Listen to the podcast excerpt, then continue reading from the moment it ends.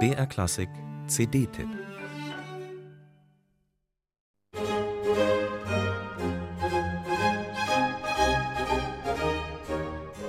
64 CDs umfasst diese Box und damit noch nicht einmal ein Drittel vom Sir John Elliott Gardiners Diskografie.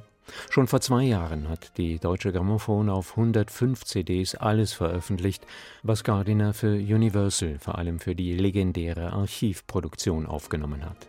Und dann gründete er vor knapp zwei Jahrzehnten auch noch sein eigenes Label unter dem schönen Titel Soli Deo Gloria. Bei ihm hat Gardiner bislang ebenfalls gut 60 Alben veröffentlicht und wer weiß, was da noch kommt. Der Mann wird schließlich in zwei Wochen gerade mal 80 und strotzt vor ungebremstem Tatendrang.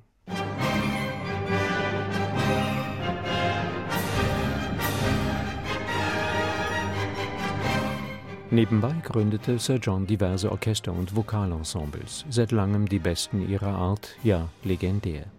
Die jetzt wiederveröffentlichten Erato-Aufnahmen spiegeln all das, auch wenn sie aus Gardiners vergleichsweise frühen Jahren stammen.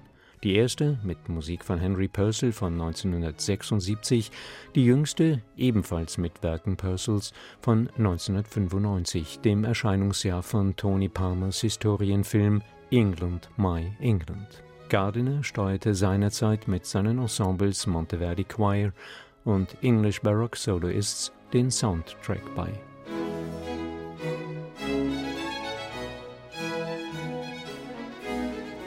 Doch Sir John, das zeigt auch dieser frühe Ausschnitt seiner Diskografie, war nie nur ein Spezialist für die sogenannte alte Musik, auch wenn ihn die Liebe zu Purcell, Monteverdi, Rameau, Händel und nicht zuletzt Bach auf ganz besondere Weise prägte und fasziniert.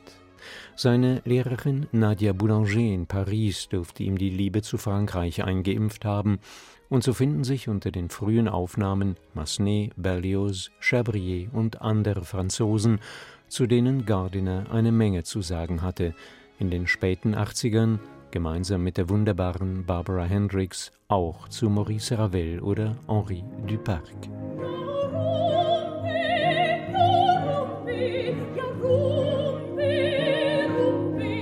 Die Aufnahme entstand mit dem Orchestre de l'Opéra de Lyon, heute eines der besten in Frankreich und ebenfalls eine Gründung von John Elliott Gardiner. Mit ihm realisierte er für Erato, Offenbach und Messager, Gluck und Berlioz und viele andere. Diese Erato-Box steckt voller Überraschungen und Wiederentdeckungen, eine Fundgrube. Nur erstaunlich weniges an diesen jahrzehntealten Aufnahmen ist ein wenig in die Jahre gekommen. Von Händels Dixit Dominus etwa mag es mittlerweile virtuosere, spannendere Interpretationen geben. In den späten 70ern war die Aufnahme gleichwohl ein wegweisender Wurf. Ohnehin Peanuts vor dem Hintergrund dieser 64 CDs, die auf fantastische Weise in Erinnerung rufen, wie intensiv dieser unglaubliche Dirigent die Musikszene seit den 70er Jahren geprägt hat.